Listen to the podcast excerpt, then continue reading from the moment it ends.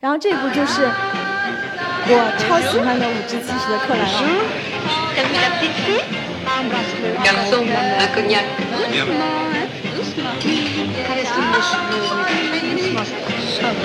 Szervusztok! Szervusz már, nem tudsz már magyar? De jöjj messze. Après tant d'années, passées au loin, de se retrouver dans ce café où j'ai passé tant de soirées. Ça, oui, c'était 大家 impressionnant.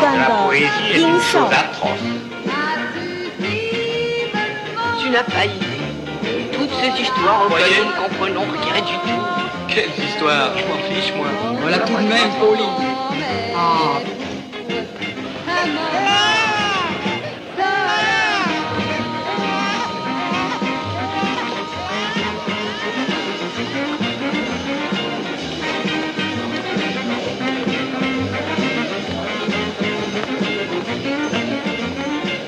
C'est pour vous le cognac Oui, c'est pour moi, merci. Vois bien, la peinture s'appelle Femme. Et moi j'y vois un taureau. Ça prouve que Miro est espagnol. Et Picasso, quand il peint un hibou, on dirait une femme. Ça prouve quoi alors? Est-ce que tu crois que j'ai que ça à faire de rester là à t'attendre? 这部电影其实是九十分钟，它有很严格的分为前半段和后半段。前半段这个女主角 Claire 是处于一个被观看的地步，她被她的佣人观看，她被她的情人观看。但到四十五分钟之后，她突然走上大街。刚才为什么让大家注意那个音效？你会发现周围人的声音非常大。就是他开始变成了有一个被观看的女性地位，转成观看别人的女性地位。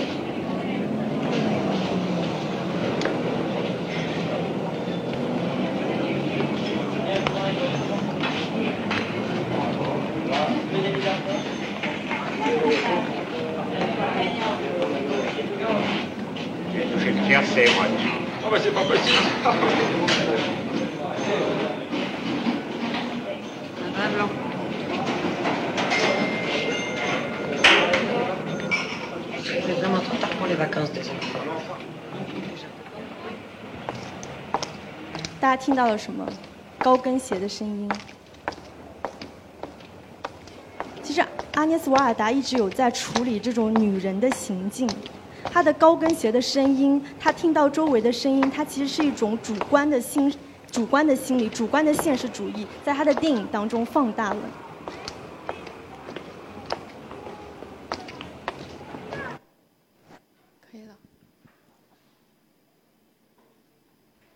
好，然后另外一个就是刚刚有提到的米娅·汉森洛夫，就是阿萨亚斯的前未婚妻。她是十七岁的时候拍了阿萨亚斯的一部电影，然后二零零二年她跟阿萨亚斯在一起之后，二零零三年她就拍出了她第一部的短片。所以大家很明显可以看出，因为他本身是一个演员嘛，其实从演员转导演是一个非常难的过程。但是也因为阿萨亚斯他能够成功的转型，然后他其实一路的短片和长片也是在欧洲各大电影节获奖无数，尤其是啊、前两年的《将来的事》，我不知道大家有没有看过，是那个呃于佩尔演的，他也是获得了柏林的最佳导演奖。其实，呃，米娅·汉森洛夫，我觉得很奇怪的是，她在法国本土被捧得非常非常高，就是甚至有人把她称作是侯麦的遗风。但其实很多法国电影，我觉得都是这种风格，它就是有有一种文人气质、哲人的思辨，然后他在拍这些女性的生存危机。其实米娅·汉森洛夫她所有拍的片子都在处理一个自传性的东西，就是她的困扰。比如说，她有部片子叫《我孩子的父亲》。因为他跟阿塞亚斯其实没有结婚，但他们有一个孩子，然后在拍这个将来的事。将来的事，于佩尔就是一个呃老公出轨，然后母亲去世，然后自己在职场生活当中受挫的一个状况。其实可以看出，女导演很多时候她都在从自己的人生经历当中去汲取灵感，嗯。然后另外就是提到的那个马提啊、迪欧普。他是二零一九年拿的戛纳评审团大奖，而且是他的第一部长篇处女作。他的身份蛮特殊，他是一个非裔的法国人，他祖籍是塞内加尔籍的。但是为什么这样一个也是八零后的一个女导演拍一部片就能拿一个大奖呢？是因为她叔叔是那个塞塞内加尔电影节的一个大咖，所以就是他，而且他拍的片子是一个。呃，很有奇幻色彩的底层的非洲视角，这也很符合就是法国人喜欢的那种文化多样性，又是有这种非裔文化的影响，嗯。然后现在我们来讲一个罗马尼亚的女导演，然后这个我觉得讲到罗马尼亚可能是今天我们所有内容里面跟中国最近的一次，因为。就是国情会有点相，国情会有点相似。然后我们为什么会单独把这个罗马尼亚导呃女导演叫阿迪娜平蒂列她的片子拿出来？就是她是一八年的《不要碰我》，是拿到了柏林金熊奖。对，然后说实话，这个片子我我看了之后我很不喜欢。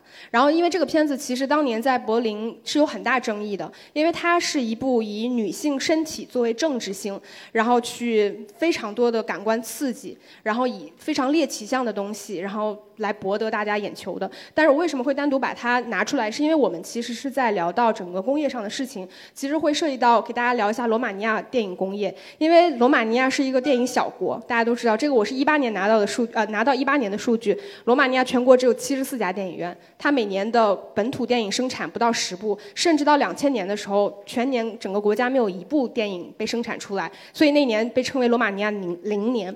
那罗马尼亚。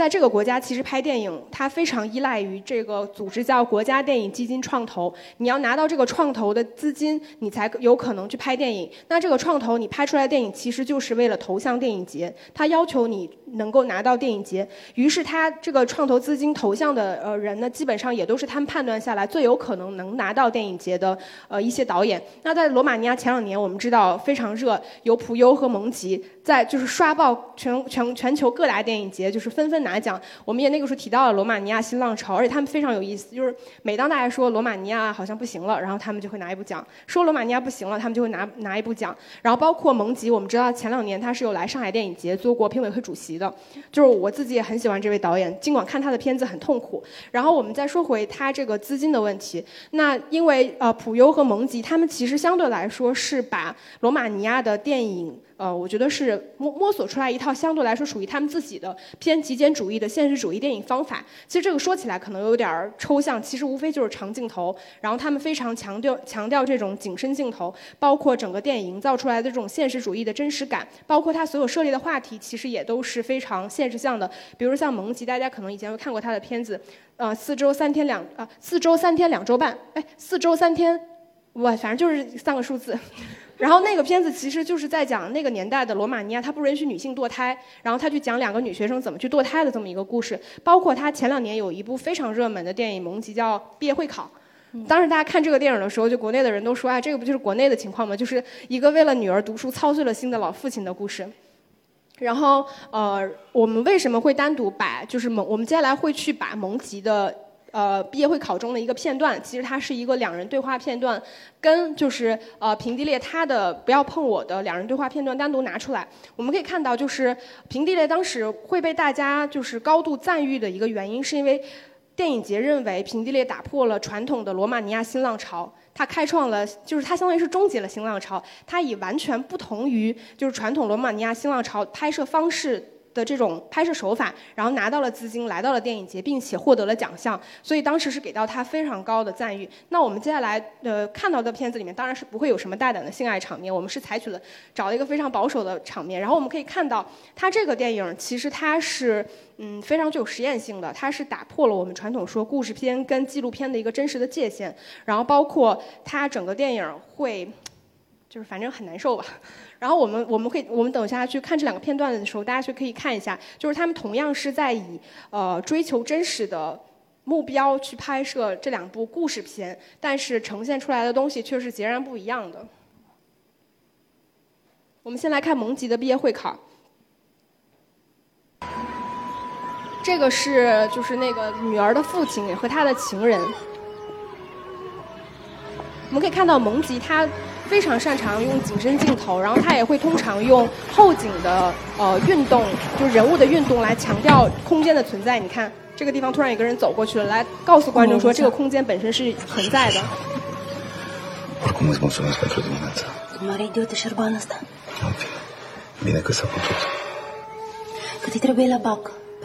这是一个固定长镜头。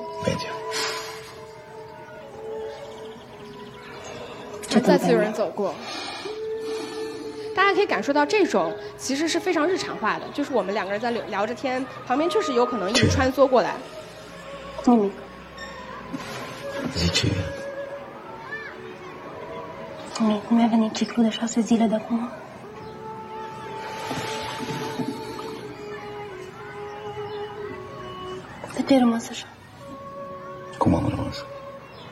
这是他的情人在跟他坦白说，他可能怀孕了。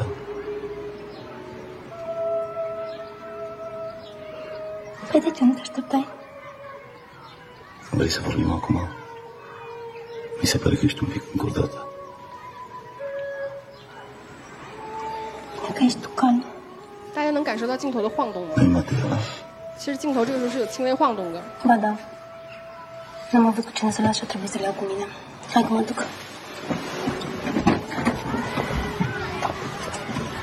然后这个女主角从前景走到了后景，你看中间是有一个铁门隔着的。然后再次，这个前景、中景、后景全部都出来了。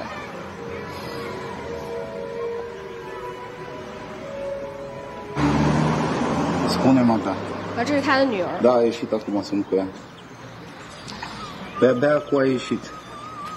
这个是他女儿在会考前夕，然后发生了被人家性侵的事情。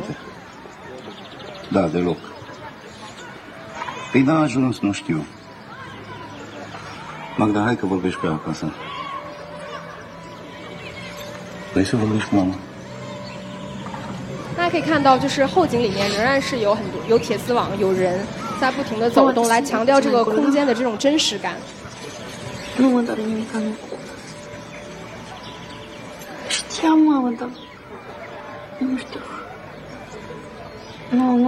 好，这个片段就看到这儿。这个就是主要是让大家看一下，就是罗马尼亚新浪潮这些导演他们的一个风格。他们其实就是以这样就是非常长镜头。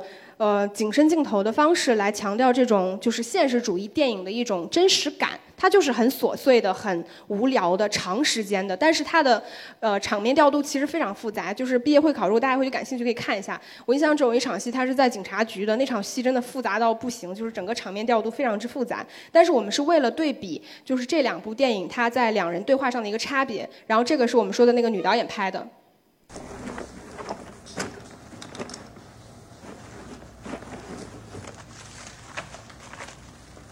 就这个小鞭子，就是大家想象的那种小鞭子。And I can give you some options, and you can say, "Well, that's what I need."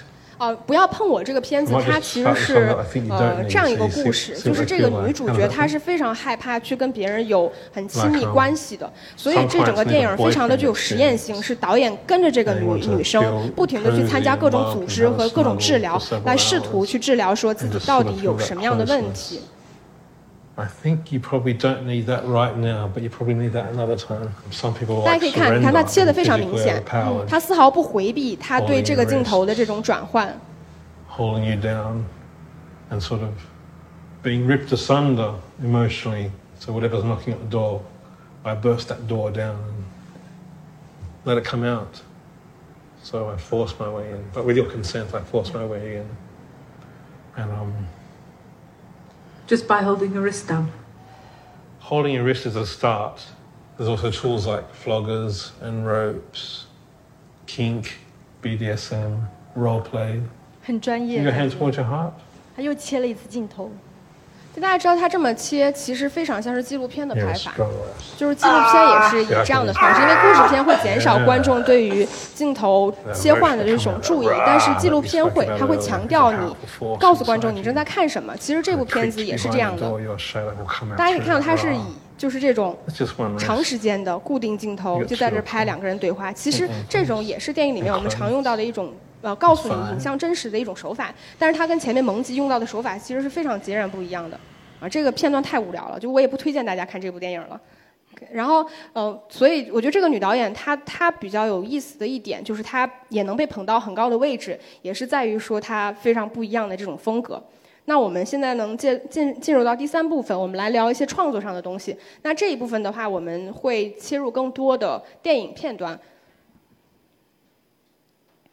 然后我们来聊一下女导演在创作层面上的一些共性和特性。首先，女导演拍戏肯定是打破了我们传统说的男性凝视。大家知道什么是男性凝视吗？知道哈，都知道。就是其实我们这么不知道。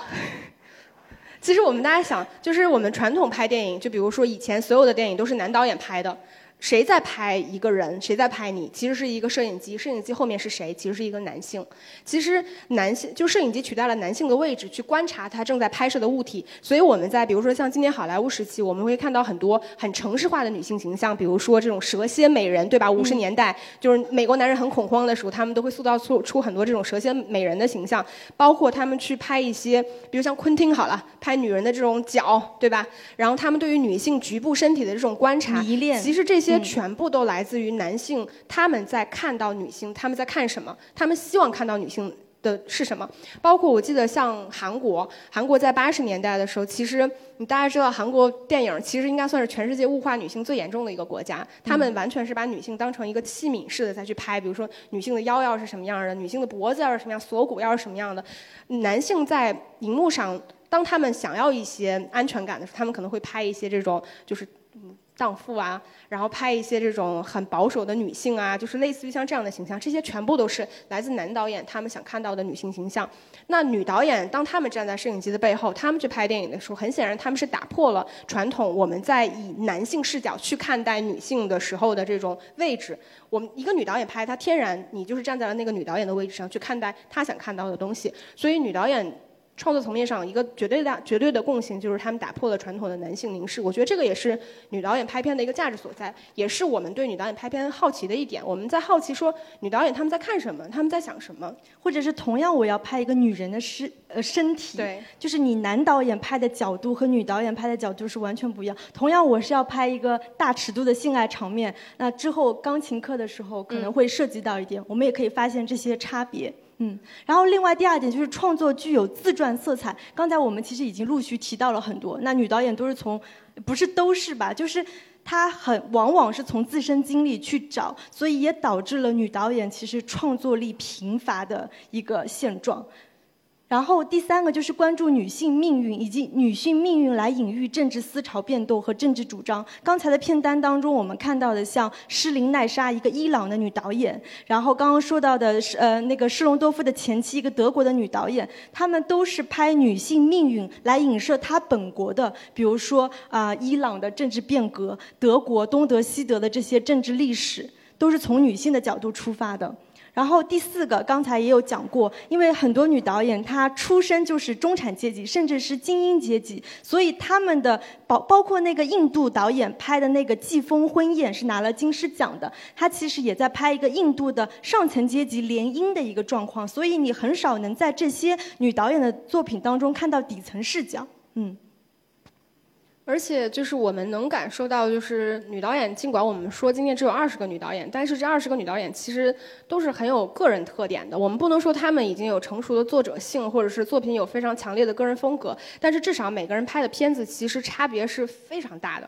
所以我们接下来也会举两个我们觉得非常大的这个片例给大家看。对，然后第一个的话就是我们前面聊到的《音乐地的肉与灵》，因为《肉与灵》这个其实是一部非常浪漫的爱情电影，就是大家很难想象。这种电影能拿的能拿金狮，因为我可以给大家介绍一下《音乐地》。《音乐地》其实是匈牙利还算是蛮有代表性的一个魔幻现实主义的导演，他拍的片子其实是有大量，我觉得是把少女心以及少女那种关于幻想的部分融入到他自己的电影里面，然后再进而去拍一部电影。那《肉与灵》这部电影其实它是嗯，一个有强迫症的女主角，但是她非常的好看，有强迫症的女主角，以及一个有一点身子残疾，有点像这种鸡爪手一样的这个这个病，我不知道是什么，因为鸡爪手的男性，他们两个人之间的这种爱情故事，因为他们相对来说属于社会的异类嘛，边缘人群，对，然后但是他们能够在梦中去化成鹿的样子，彼此去相认有交流。那我们接下来看到的这个片段，其实就是两个人突然刚刚得知说对方似乎就是自己在梦里梦里的那个碰到的那个那那只鹿，他们在确认的这个过程。然后我们也可以看到这部电影它的一些呃风格上的差别吧，就是它尽管我们说它很浪漫，但是这个电影其实有长达五分钟肢解牛的部分，因为它是在它的故事发生在一个屠宰场，对对，完整的就是很很冷淡的那种，有点北欧的风格，就是完整的给大家演示怎么给一个怎么杀牛，对，怎么放血，然后它跟一个很浪漫的这首。故事其实放在一起的，包括这个电影里面，我们可以注意到它有那种，就是我觉得是女导演比较常用的一些风格，就是因为女导演我觉得特长其实是在于感性的部分，那他们会通过视听手法来放大自己对于这种感官上的感受。我我觉得自至少在我看到的几个女导演里面，我觉得毕格罗她的。风格是非常完整的。那我们看到《拆弹部队》，其实它是以，就是我们说，就像男性导演，比如说像像库那库布里克一样，他们在拍战争场面，他们其实是非常进入式的拍法。那毕格罗其实也是采用类似的手法，它是大量的进入式的。包括我们可以看到，尽管它是手持，但这部电影它是故意为之，就是非常的晃动。大家知道，你比如说你看那个《风中有朵雨做的云》一样，就是它长时间的大量的晃动，其实会给观众制造一种时间上的连续感。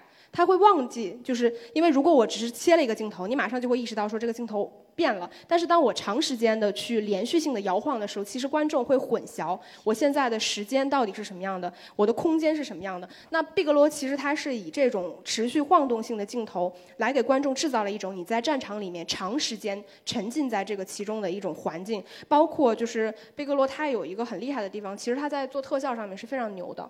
就是这个在女导演里面其实是非常常见的。刚才这位这位姑娘也说了，就是她是一个非常去女性化的视角。其实至少我们看起来是这样的。如果你没有鲜艳去看说这是一个女导演拍的，其实对你来说它就是一个无所谓性别的这么一部片子。然后我们可以等一下可以注意到这部电影其实它的背景音乐是非常少的。那我们接下来这个片段呢会有点长，但是我们未必会全看完。大家可以感受一下，就是它的这个风格跟前面我们说到《音乐地》就是同样是女性导演他们在拍电影的时候这种非常大的差别。这个是呃呃，杰瑞米雷纳他第一次展现他去拆弹的一个过程。Morning, boys. Sir. 注意到这个镜头非常的晃。Well, let's step out and I'll show you what's going on. All right. Down on that block, 20 meters, this side of the mosque, east side of the street. Our informant says he saw a pair of wires going into a rubble pile. It's a possible IED. Huh? I trust this guy. I know him. Okay. I'll handle it. Do you want to talk to him or no? Good. Keep your boys back. You'll be good. Thank you. Specialist, bring up the Humvee. What's going on? I'm gonna break out the suit. 而且它的镜头也非常碎。Well, what about the bot? I'll take care of it. Well, don't you want us to get the bot down there to see what it looks like? I'll handle it. It's kind of tight down here, James.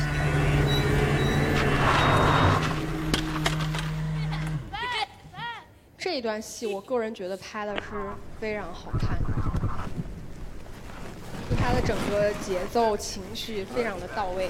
因为这场戏之前其实是另外一个拆弹员逝世了，因为一场意外逝世了。然后接下来就接了他一个非常完整的拆弹的戏份，所以观众在这儿的时候，其实本来情绪就已经会被调得很高，很担心意外会再次发生。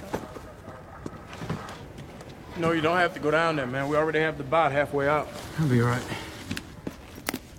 对，包括前面那个姑娘提到的，其实这是一种，就是对于濒死体验的这种向往，就是她就是享受这种，因为人都有生本能、死本能嘛，对吧？First day, figure you won't take it easy, right?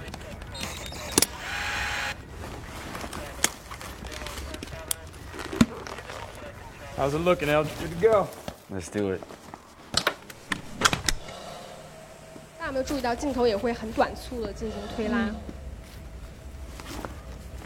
其实这个这种拍摄手法也蛮像这种，就是这种战地纪实片的拍法。Let's rock and roll, man.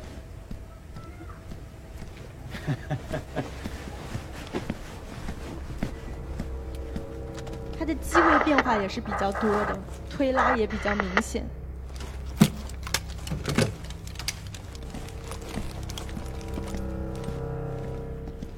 He's a rowdy boy.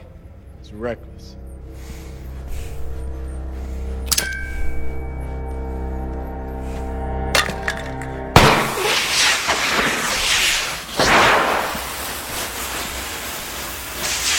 Blaster One, what's going on?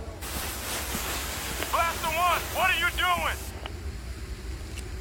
Blaster One, this is Blaster Mike. What's with the smoke on the side of the road? Over. Hey, James, can you hear me? What's going on with the smoke on the side of the road? Over. Creating a diversion. But from what? Is there a threat? Hell, just get up on the wall, move! 注意到，就是毕德罗是对这种热武器有大量的展示，这个 是蛮少见的，对于导演来说，就是他对于这种武器的这种热爱。The smoke is killing my visibility. Where are you in relationship to the IED? Are you within 100 meters yet? Hell, I don't know, Sam boy. I'll tell you when I'm standing over it, cowboy.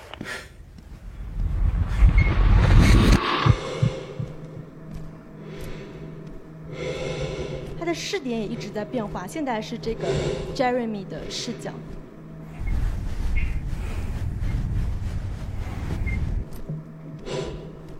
就他不断的在营造这种紧张感。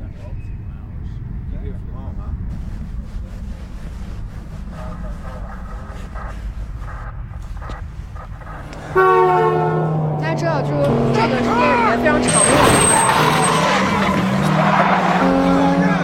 Get cover!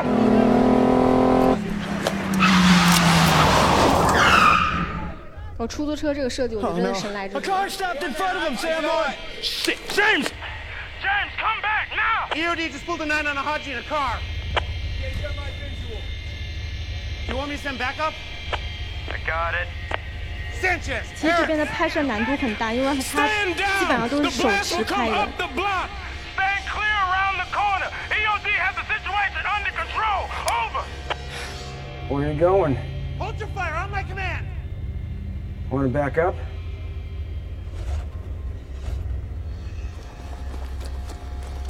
Get out of the car! Get out of the car!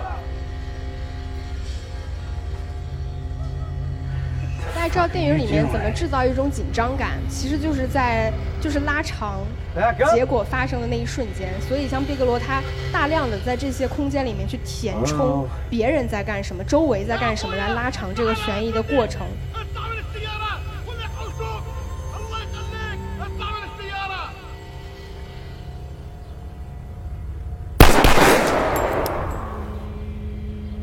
Want to get back?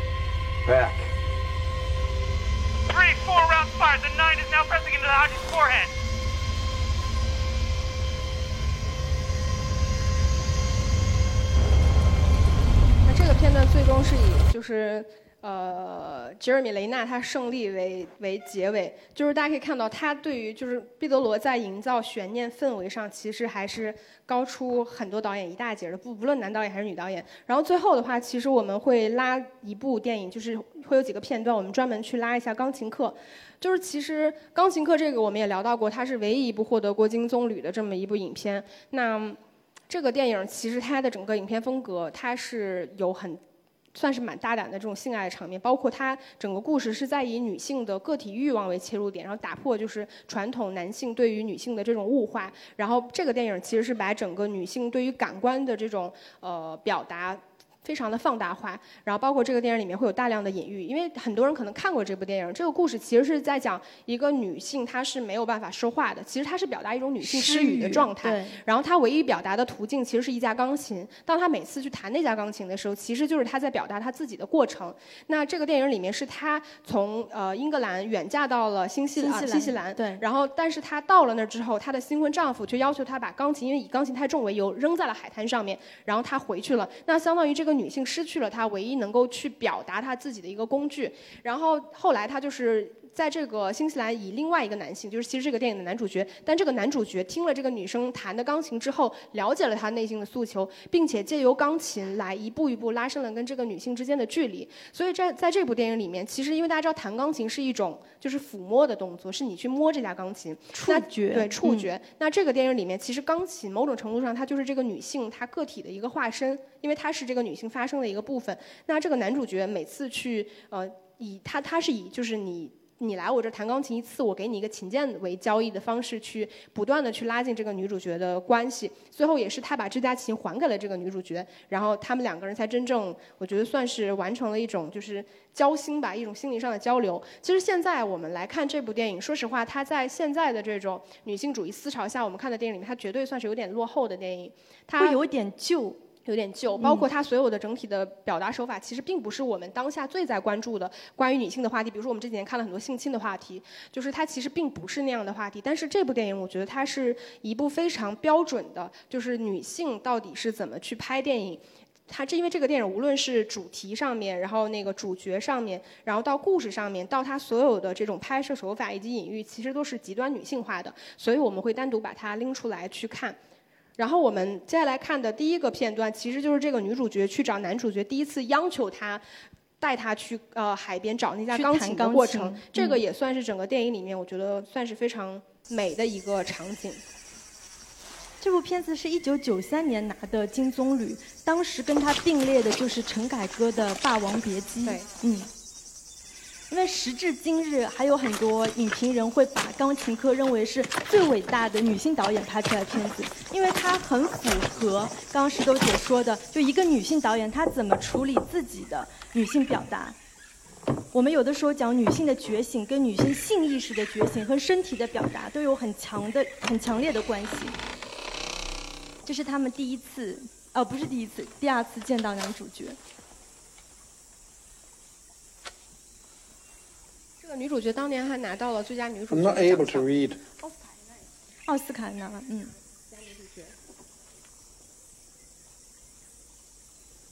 然后这个电影里面很有意思的一点是她的女儿，因为我们说到钢琴，其实这个女生表达的一个方式，但是她另外一个表达的方式其实是她的小女儿，这个也是一个小的女性的这么一个角色。I'm sorry, I can't do that. 她女儿可以说是她母亲的一个传声筒，或者是翻译。I don't have the time. Bye.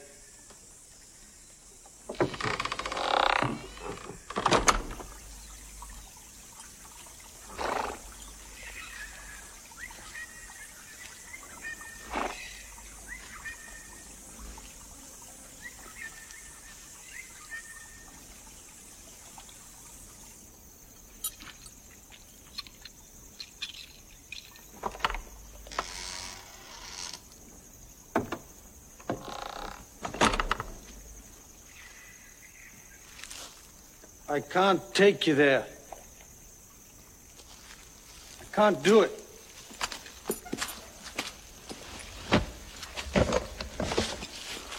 他嘴上说着不带你去，嘴上说着不要，其实身体很诚实。嗯嗯。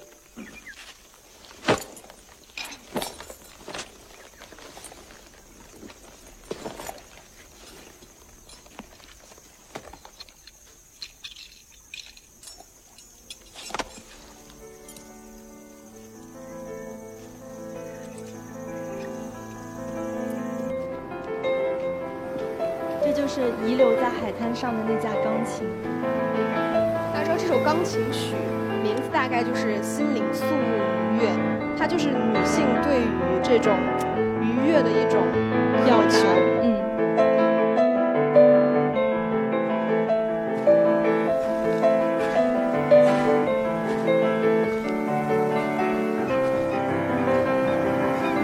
然后这个男主角也是因为在这场戏听到他弹钢琴之后，对他心生。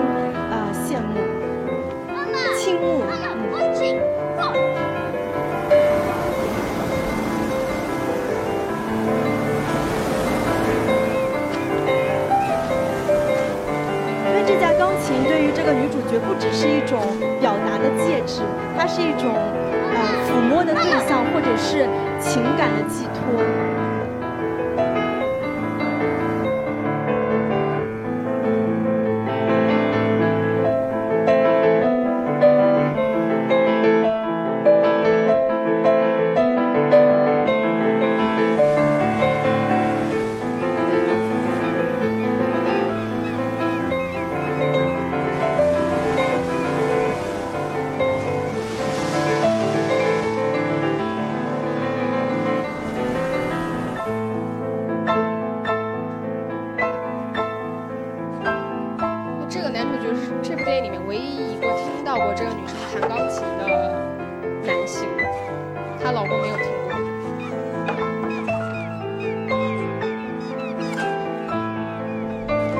再来看这个片段，也仍然觉得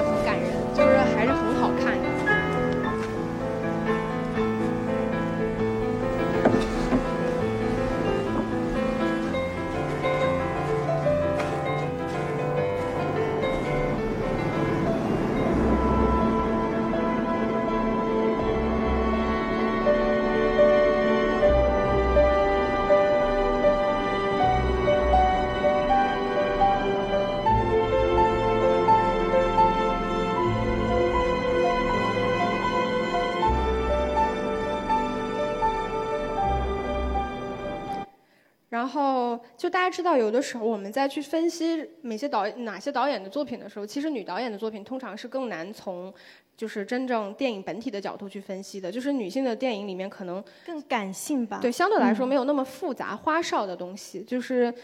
这个我觉得某种程度上肯定是创作力的问题啊，但另外一种层层面，其实我觉得也是女性比较感性的表达。然后我们呃第二个片段和第三个片段，其实一共我们有四个片段。二三其实是呃女主角答应男主角，就是要去他们家，以每次给他弹钢琴为这个呃交换琴键为这个呃的一。其实这有点像 PUA，就是那个男主角一步一步通过琴键来接近这个女主角。然后呃。第二个部分呢，我们就略过不看了，我们直接看第三个部分。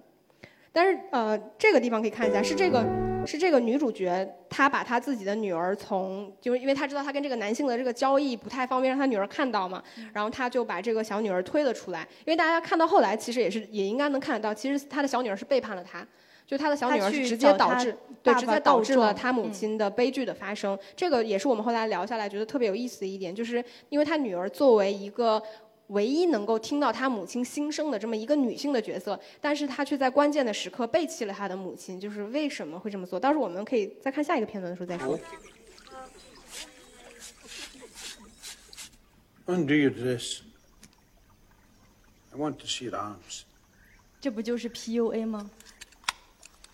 就是要求他脱下衣服做一些动作。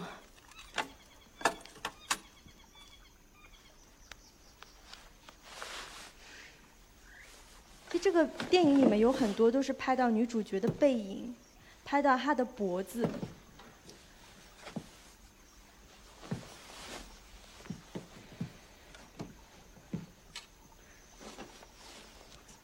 Play。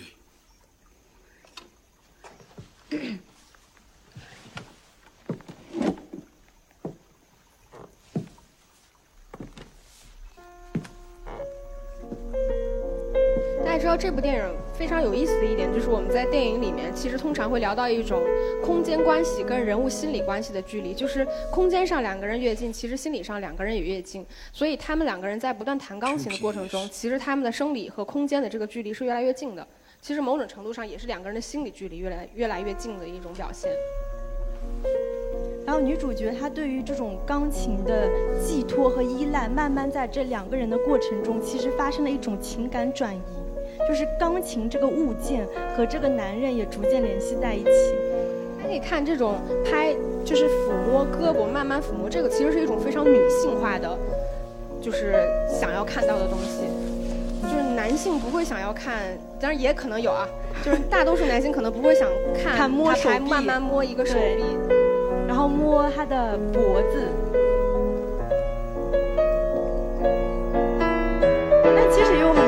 性说，其实脖子它不算是任何性器官的东西，但是它其实是性神经比较多的部位。好，我们来看这个电影最后一个片段。这个片段其实就是女主角她。他以就是因为男主角觉得说我跟他这个关系不太对，我把钢琴还给你，如果你不爱我，你以后别来找我。然后这么一个故事，然后这个女主角发现，哎，我好像爱上你了。然后他就拿，他就把他的钢琴拿下来一个键作为信物，让他的女儿交给男主角。嗯，大家知道这个钢琴，我说了，就是它其实相当于是个女主角某种程度上她的代表。她把一个琴键拿下来，其实这个钢琴的音已经是不完整的了。然后在这场戏里面，然后她的丈夫非常愤怒的知道他的老婆就是还在心里还在爱慕着那个男人之后呢，就是砍下了。他的一根手指，我们可以看一下这场戏。而且这是因为他的女儿告状。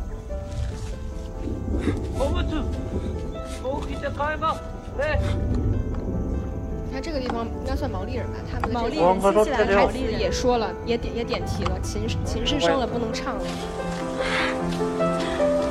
你看，哪怕拍这么激烈的场面的时候，我们可以看到整个镜头其实是非常克制的。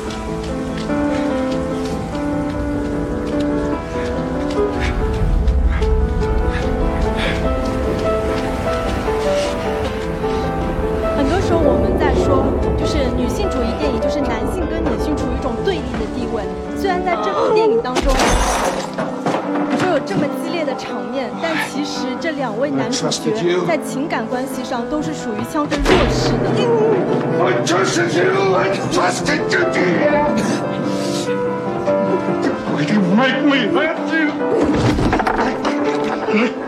Wake up. You made me!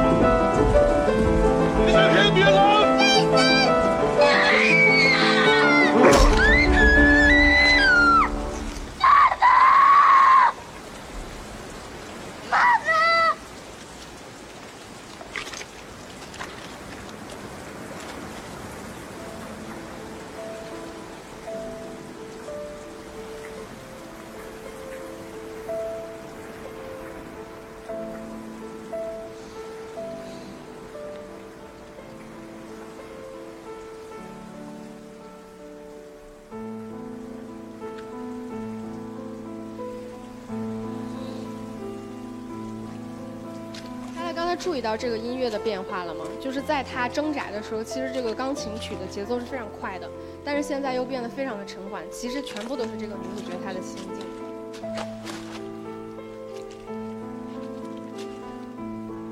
虽然她被砍去了一根手指，但是我们在讲她的女性视角的时候，这个女主角她是对她的话语、对她的身体、对她的情感都有绝对的呃控制权，这样的一个女性角色，所以在影史上才有这么重要的地位。就如果大家回头真的回家想要重新看一下这部电影的话，就大家可以去想一下我们刚才说的那个问题，就是 another, and another, and another. 就是为什么他的女儿作为一个唯一能听懂他母亲说话且是一个女性形象的女儿，却在关键时刻背叛了他。就是大家可以回去的看这部电影的时候聊一聊。嗯，然后我们今天的讲座其实差不多就是这样的。对嗯，我们应该可以留几分钟，就是互动一下。大家有什么问题吗？就我们讲的太好啊！嗯，这位男性同志，您问的浅点儿太深了，我答不了啊。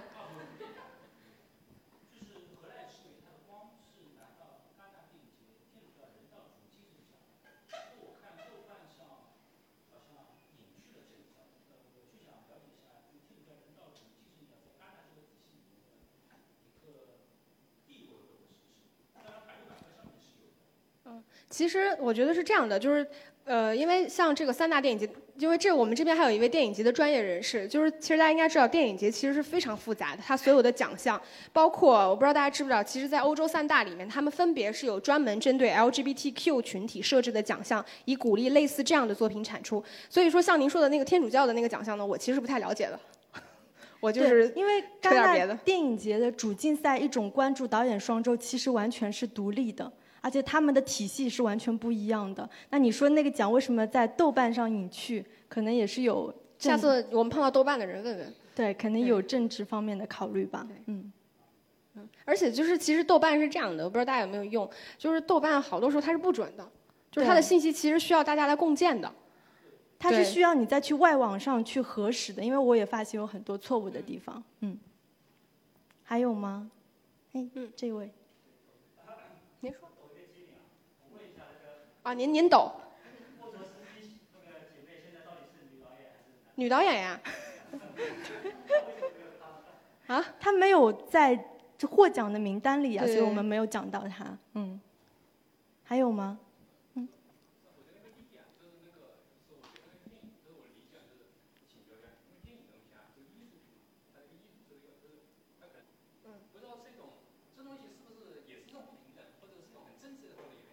其实我觉得是这样的，就是就是我们以性别为切入点去看电影节，我觉得是其中一种角度。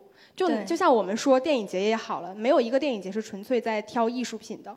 因为电影这个东西，它就像我们说，跟画画什么肯定是不一样，它是需要你大量资金投入的。你可能几百万、上千万的电影进去了，你跟我说你要拍个艺术品，你逗我呢？它肯定是有很多考量的。所以，就像哪怕很多导演，比如说一个很有才华的导演，他今天就知道他要去给戛纳戛纳投一部电影，他需要做很多努力。他先知道戛纳喜欢什么样的电影，我要找什么样的代理，呃，那个。呃，那个、那个、那个、那个 PR，我要找什么样的 PR？我要找什么样的呃导演给我背书，他才有可能能入围。所以你在这个过程中，其实你说这部电影是这个导演想拍的东西吗？其实可能就已经不是了，所以我们如果单纯只是以性别的角度去看电影节或者看一部电影，我觉得肯定是有失偏颇的。就像我们说凯瑟琳·毕格罗也是一样，她拍的《拆弹部队》其实没有任何女性的色彩在里面，但它仍然可能是一部还不错的电影。就所以我们今天只是在以女性为一个角度去看，因为我觉得如果。就是我们这么说吧，女导演跟男导演拍的电影，它在本质上其实是有很大差别的。如果我们为了说我们不以性别为角度去看这部电影，而忽略说他们可能真实在性别存在上，呃，因为性别存在而可能造成的一种差异性，我们忽略不计，那我觉得可能也不是一种特别合理的视角去看，嗯。然后，因为我们做这次讲座的初衷，也是因为实在是。看不见的女人，你会发现，你刚刚第一次问大家最喜欢的导演，大家全部都说的是男导演，所以我们也以以此为契机去做这些研究，而且因为网络上资料真的非常非常少，嗯嗯。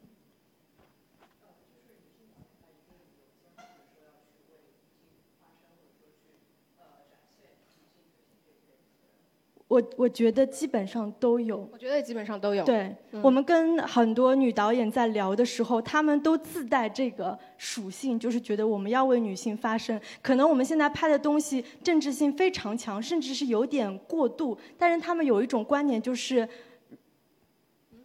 呃，就是我必须现在更更大程度的去发大我们的声音，才有可能被关注到。而且像我们前面提到过的一些女导演，比如像凯瑟琳·毕格罗，还有我们说到那个德国的女导演叫什么来着？呃，不好意思，因为名儿太长。就是这些女导演，她们本身全部都是女性主义运动的这个支持者。嗯。所以其实我我觉得，就是我们说女导演拍的电影，如果你真的只以她是女导演来看，那其实蛮。蛮狭狭隘的，就像我们看一个男导演，我们喜欢昆汀的导演，昆汀的片子，我也不会说我是因为喜欢昆汀是个男的，所以我才看他的片子，对吧？所以女导演的片子，我觉得也是一样的。就像我自己看很多这些获奖的片子，我觉得很难看。说真的，我真的觉得很难看，我自己也非常的不喜欢。但是，就是我我觉得，就是我们仍然说，女导演有责任，或者说有这种。当你有这个能力的时候，他们其实是在为了这个群体发声的。像我们今天只挑了二十位女导演，其实在这个女导演背后，我觉得是有，其实是有很多其他的女性影人在努力的，包括很多，不只是对导演、对制片人、剪辑师、编剧，包括我们女性影评人，其实我们都在为女性发声。嗯，对，是的，就是能能发多大发多大嘛。对，还有吗？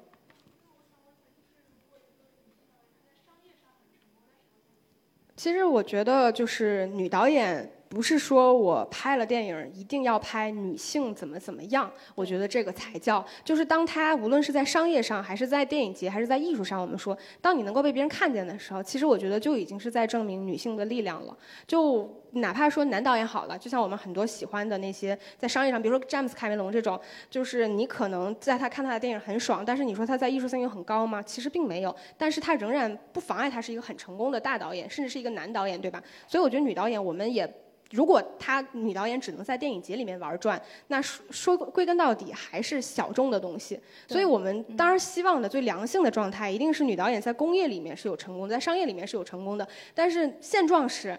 整个市场、整个工业环境、给女性的空间比电影节还要小，是非常非常小。因为电影节你可能很少的资金，你也可以拍得出来被大家看到的片子，但是在商业上这种概率微乎其微。非常非常小。我们今天讨论的范畴其实是属于电影节电影。那电影节电影它跟一般的商业电影、院线电影其实是有一定的差异的。嗯。但是她如果女导演能通过这条路让自己走红，或者让更多的人看到，得到更多的资金，也不妨碍她之后走商业性的道路啊，走院线片的道路啊，对吧？这个不是不是绝对对立的吧？因为就像我们聊到很多女导演，她的背后也一样需要男人啊，对吧？嗯嗯，就像我们说那个徐克背后也需要是男生是一样的呀，就是没有那么绝对的是一种对立的关系吧？嗯，大家还有问题吗？那没有问题的话，我们今天差不多就这样，就是辛苦大家，我们这两个小时也蛮长的。嗯，那我们今天就这样了，谢谢大家。谢谢。哦，等。